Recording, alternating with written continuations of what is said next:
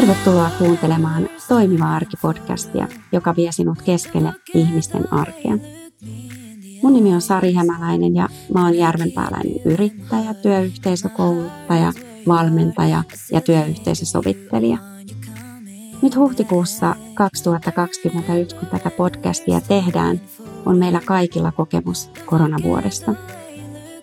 Tämä Toimiva Arki-podcast-sarja vie sinut mielenkiintoisten ihmisten arkeen ja pääset kuulemaan, mitä heille kuuluu, miten heidän arki on toiminut viimeisen vuoden aikana ja millä ajatuksella he katsoo tulevaisuuteen. Lähdetään kuuntelemaan, mitä kuuluu arjen tekijöille nyt koronavuoden jälkeen.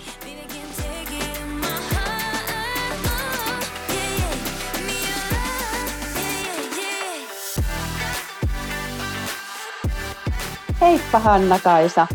Heippa Sari. Kiva saada sut mukaan taas linjoille näin vuoden jälkeen. Me ensimmäisen kerran juteltiin Toimiva Arki-podcastin parissa vuosi sitten, vähän reilu vuosi sitten. Ja sä aloitit, kun mä kysyin sinulta, että mitä kuuluu, sä aloitit silloin, että kiire on valtaisa, että jää niin helposti kiinni tähän töihin, niin mitä sulle nyt kuuluu? No hei, kiitos kysymästä. Varmaan se kiire on semmoinen asia, että mä en usko, että se ikinä poistuu meidän kiireisten ihmisten niin kuin arjesta ja elämästä,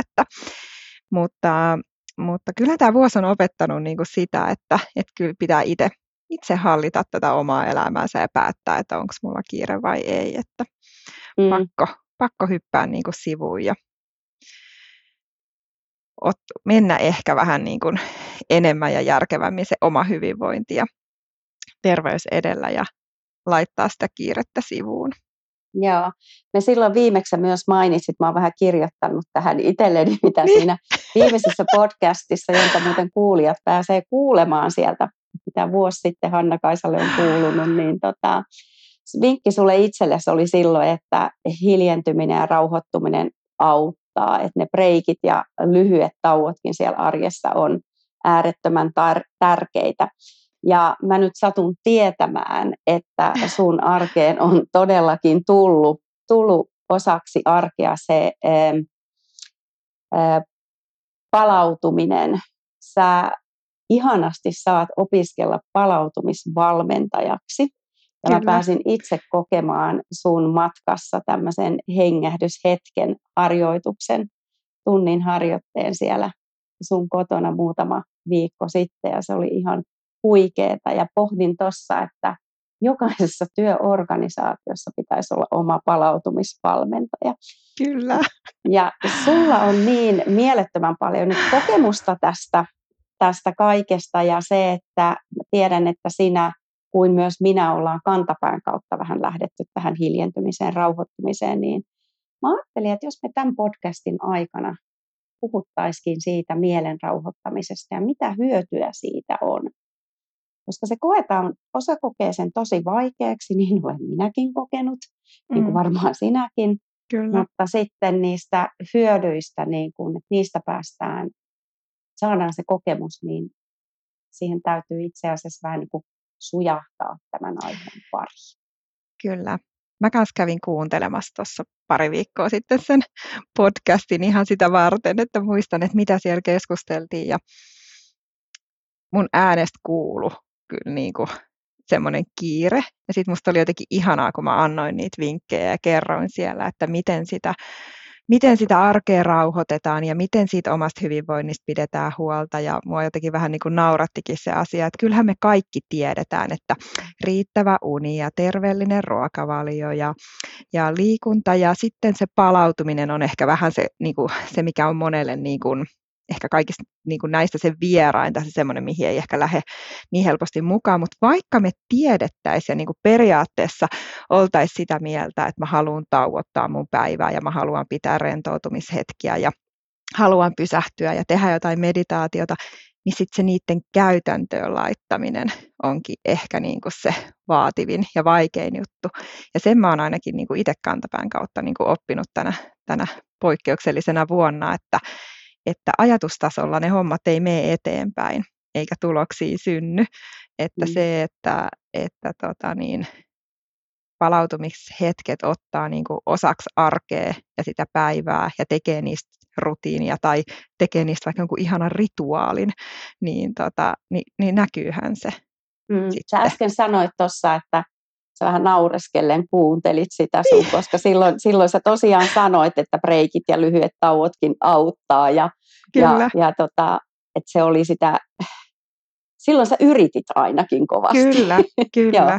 No missä tapahtui tämmöinen sitten oivallus, että tämä oikeasti on totta? No varmaan siitä, että kun se meni aika niin kuin hulluksi se työnteko ja ne päivät alkoi olla aika ympäripyöreitä ja rupesi huomaamaan, että se oma vointi ei ole niin hyvä. Ja se, että jos uni on katkonaista, niin sä et pysty nukkumaan vaan sillä, että nyt mä nukun. Että nyt mä oon tässä sängyssä sen 8 tuntia, niin eihän se uni sillä tule. Et uni on tietenkin se eka merkki, missä huomaa, jos päivä on ollut liian hektinen ja kiireinen. Et se hyvän unen valmistelu usein sanotaan, että viilennä makuuhuonetta ja katso, että sulla on hyvä nukkua, mutta kyllähän se, niin kun se tärkein homma siinä on se, että miten sä oot sen edellisen päivän elänyt ja miten sä oot siellä ollut, että jotta se sykkeet saadaan mahdollisimman alla. Sitten meillä tietenkin on ihana Oura-sormus, mistä me voidaan tutkia ja katsoa sitä jälkikäteen, joka tietenkin heti kertoo sen, että jos se päivä on ollut pelkkää juoksemista ja suorittamista, niin se, että me niin kuin 0-100 yhtäkkiä, että mä katson vielä tämän sarjan ja mä vielä otan vähän sinistä valoa ja mä vielä äkkiä ja illalla käyty viimeisenä vielä lenkillä, että vielä saa urheiltuakin ja sitten syötyy vielä nopeasti, niin että se elimistö sitten yhtäkkiä humpsahtaisikin johonkin rentoon, ihanaan uneen, niin se on vähän meidän elimistölle ehkä niinku semmoinen niinku, ihan niinku, ei mahdollinen tilanne, että se, että saa hyvät niinku, rentouttavat yöunet ja paljon syvää unta, niin sehän tarkoittaa sitä, että siellä päivän aikana pitää pitää niitä taukoja ja ottaa niitä hengähdyshetkiä ja tehdä jotain rentouttavaa ja palauttavaa. Ja usein me ajatellaan, että se palautuminen tarkoittaa niinku semmoisesta fyysisestä suorituksesta palautumista. Että hei, että nyt kun mä oon niinku vetänyt tunnin lenkin ja mulla on ollut sykkeet korkealla, niin nyt mun pitää sitten palautua sen ja sen aikaa, jotta mä niinku rauhoitun. Mutta kyllähän palautuminen on hyvin paljon myöskin sitten niinku mielen palautumista, että jos siellä pääkopassa on koko aika jotain suhinaa ja sähinää ja tulee informaatiota ja tietoa ja koko aika joku haluaa ja tahtoo jotain, tai siellä on huolia ja murheita ja kaikkea, mikä kuormittaa ja rasittaa meidän mieltä, niin kyllähän me tarvitaan sellaisia pysähdyshetkiä, jolloin ne aivotkin saa levätä. Ja se, että me ajatellaan, että ne aivot lepää silloin, kun mä katon vaikka telkkariin, niin eihän ne lepää. Silloinhan ne jännittyy ja on mukana siinä juonessa ja niissä juonen käänteissä. Ja hyvin useinhan siellä on sitten vielä jotain, missä sun pitää olla tosi paljon mukana tai saatikka sitten niinku väkivaltaa tai jotain kauheuksia. Se oli hyvin, sä toit tämän juurikin tämän, niinku, että aivot tarvitsee sen levon. Kyllä. Et me monesti mietitään sen fysiikan kautta sitä, niin, että mä tarvitsen sitä lepoa ja sen aikana me kuitenkin tehdään. Me suoritetaan myös sitä lepoa sitten. Just näin. Mulla on itse asiassa ihan eräs valmennettava, josta tiedän, että saan ihan puhuakin, en nyt tässä nimeä kuitenkaan mainitse, mutta hänellä tosi energinen, nopea, tehokas ihminen, joka tekee todella paljon, tekee myös toisten puolesta hyvin paljon. Ja hän kävi mulla tuossa Brain ID aivokuntomittauksessa ja siinäkin todettiin, ja mä sitten puhuin hänelle siitä ja puhuttiin siitä, että hän haluaisi oppia jotain uutta, siellä on taas. Mitä jos lähdettäisiin opiskelemaan sitä, että sä rauhoitat sitä mieltä. Ja jossain vaiheessa sitten kroppa sanoo sen ja pistää niin kuin täysin stopin sille omalle vauhdille. Ja niinhän siinä nyt sitten kävi, että tuli selkä meni ja todella paha pullistuma siellä. Onneksi pääsi pikaisesti myös leikkaukseenkin. Mutta se pysähtyminen tuli sen kropan kautta. Ja nyt sitten puhutaan siitä, että ei kuitenkaan lähdettäisi itseä siitä syyllistämään. Et nyt siellä on se syyllistämisen vaihe sitten menossa, että tämä oli se oppi kantapään kautta ja vähän pahemman kautta vielä. Niinpä, koska kyllähän niin kuin kehoa pitäisi kuunnella. Et kyllähän keho kertoo meille myös aika paljon ja se, että meillä on niitä semmoisia selittämättömiä selkäkipuja tai jotain. Totta kai on niitä, että on oikeasti jotain pullistumaa tai muuta. Niin kuin tässäkin tapauksessa, niin se oli siellä, mutta se kuuntelu sen kehon kanssa on niin kuin jäänyt vähän siihen, ja että mennään niin pitkälle, että kyllä mä kestän, me ollaan niin kuin vaan vahvoja ja me pystytään tähän, niin se tulee sieltä hyvin helposti. Ja kyllähän me eletään sellaisessa suorittamiskulttuurissa ja ollaan opittu sellaista elämäntapaa, että pitää tehdä ja pitää olla ja pitää mennä, että jotenkin haluaisin tuoda niin kuin tähän maailmaan jollain tavalla sitä sellaista, että ei tarvii, että joskus voi vaan sanoa niin kuin enemmän sitä eitä ja ajatella sitä omaa hyvinvointia, vaikka se tuntuu ehkä sitten vähän niin kuin, ehkä joidenkin mielestä erikoiselta tai itsekkäältä, että hei, mä en nyt istukaa tätä iltaa tässä, vaikka olisi ihania vieraita, vaan nyt kello on sen verran, että mä menenkin nukkumaan jo. Että onhan ne tilanteet aina vähän sellaisia, että sun pitää niinku ihan oikeasti niinku olla sitä mieltä, että mä niinku ajattelen nyt mun omaa hyvinvointia ja mun niinku kehon ja mielen niinku tasapainoa ja koitan löytää sellaisia ratkaisuja, mitkä niinku sopii mulle ja mun elämään. Niin ei ne välttämättä ole helppoja, että kyllä niitä joutuu niinku vähän välillä tsemppaamaan. Ja siksi se hiljentyminen onkin niin tärkeää.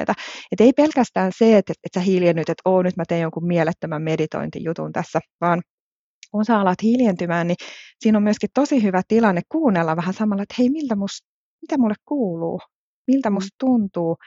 Ja huomata vaikka niinku niitä omia sisäisiä ajatuksia tai niitä pään sisäisiä omaa puhetta tai sitä, että miten sitä on taas lipsahtanut niin, että mikä tämä ääni täällä mun päässä on, joka hokee koko aika vaikka, että vitsi kun on kiire ja mä en kerkeä ja mä en osaa ja mä en pysty, kuin että sä pystyisit aina muistamaan sitä, että ei kun hei, mä oon hyvä ja kaikki järjestyy ja kaikki on hyvin ja päivä päivältä paremmin ja hommat hoituu.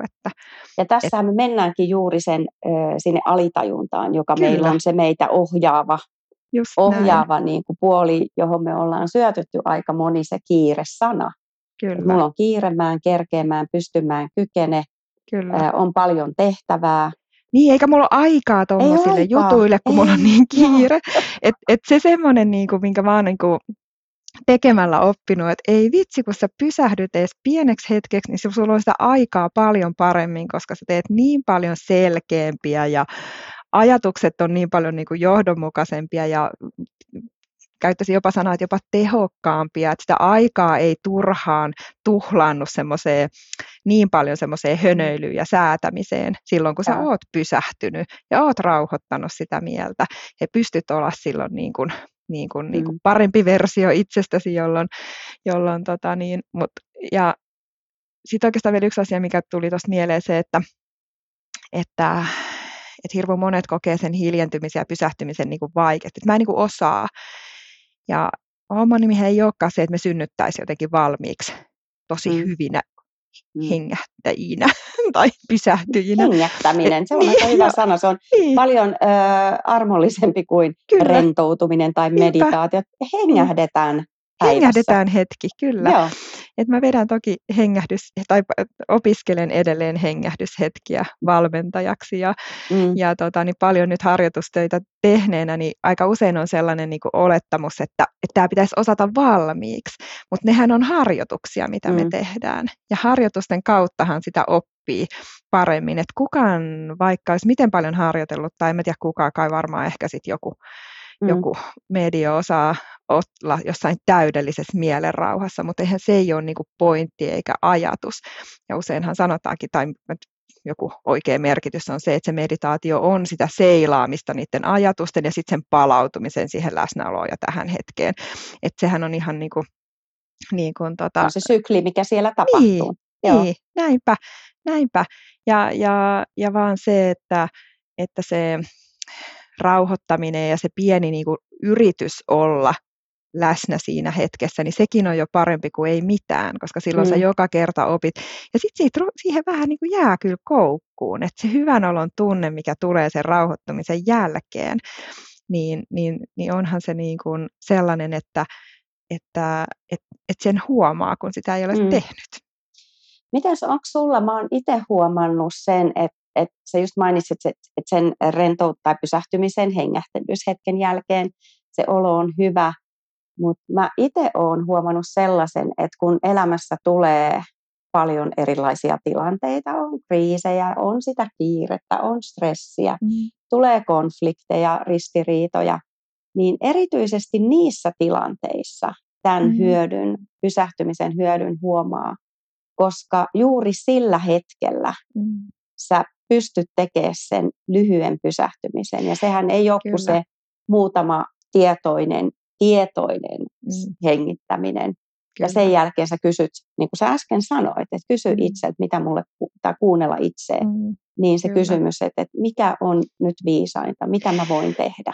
Niinpä. Ja sitten ehkä se auttaa siihen, että sä et syöksy siihen tilanteeseen niin kuin täysillä, niin kuin sanoit, että okei, osaa ottaa ja rauhoittaa ja hengittää, mutta myöskin se kasvaa tai tulee ehkä semmoinen taito, että sä voit seurata sitä vähän niin kuin sivusta. Että sä pystyt niin kuin katsoa, että hei, mitäs tässä konfliktissa tapahtuu, toi haluaisi sitä, se tuntuu musta tältä, mun tekisi mieli niin kuin tehdä näin, jolloin sä pystyt niin kuin paremmin ehkä niin kuin vähän seuraa sitä omaa reaktiotakin sivusta silloin, kun sä oot niin kuin enemmän läsnä siinä tilanteessa, etkä tuu niinku sieltä kiireellä ja stressaantuneena, niin, näinpä, niin se vaikuttaa kyllä siihen. Joo. Mikä sä, kun sä oot tätä aihetta opiskellut ja syventänyt sitä, niin minkä sä antaisit jonkun lyhyen vinkin meidän kuulijoille, ennen kuin me joudutaan tässä kohta lopettelemaan, niin minkä sä antaisit semmoisen lyhyen vinkin, kun sä sanoit sitä, että hengähtää arjessa? Joo. No mä jotenkin luotan siihen, että meidän kuulijat on niin fiksuja, että ne kyllä tietää. Että mä niin kuin luotan siihen, että tätä tietoa meillä on. Että niin kuin se, että mä alkaisin tässä nyt paasaamaan ja saarnaamaan näistä hyvistä puolista. Enemmänkin mä sanoisin ehkä sitä, että nyt niin kuin ne pitää viedä käytäntöön ne jutut. Että et se ei auta se, että vaikka mä tiedän, että mun pitäisi tehdä, mun pitäisi niin kuin hoitaa nämä hommat tältäkin osin paremmin. Ihan sama juttu kuin, että kaikissa omaan hyvinvointiin liittyvissä. Mun pitäisi nukkua enemmän, mun pitäisi syödä terveellisemmin ja mun pitäisi liikkua enemmän. Sitten mun pitäisi vielä niinku rauhoittua ja hengitellä ja pysähdelläkin. Mutta jos ne ottaakin semmoisina niinku juttuina, että et mä haluan tehdä näitä ja tämä on mua varten ja tämä on niinku mun hyvinvointia varten ja nämä tukee sitä, että mä voin paremmin.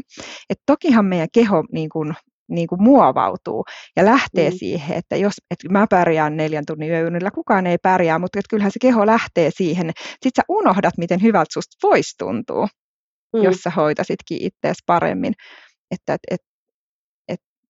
Mutta olisiko se kysymys siitä, että mikä tekee minulle hyvää? Niin, just näin. Ja sitä vähän kuunnella siellä. Niinpä. Ja sitten oikeastaan vähän se, että joo, ne pitää laittaa käytäntöön, ja jos, niin aluksi vaikka väkisin. Jos 10 minuuttia tuntuu liian paljolta, niin edes 5 minuuttia ja joka aamu säännöllisesti.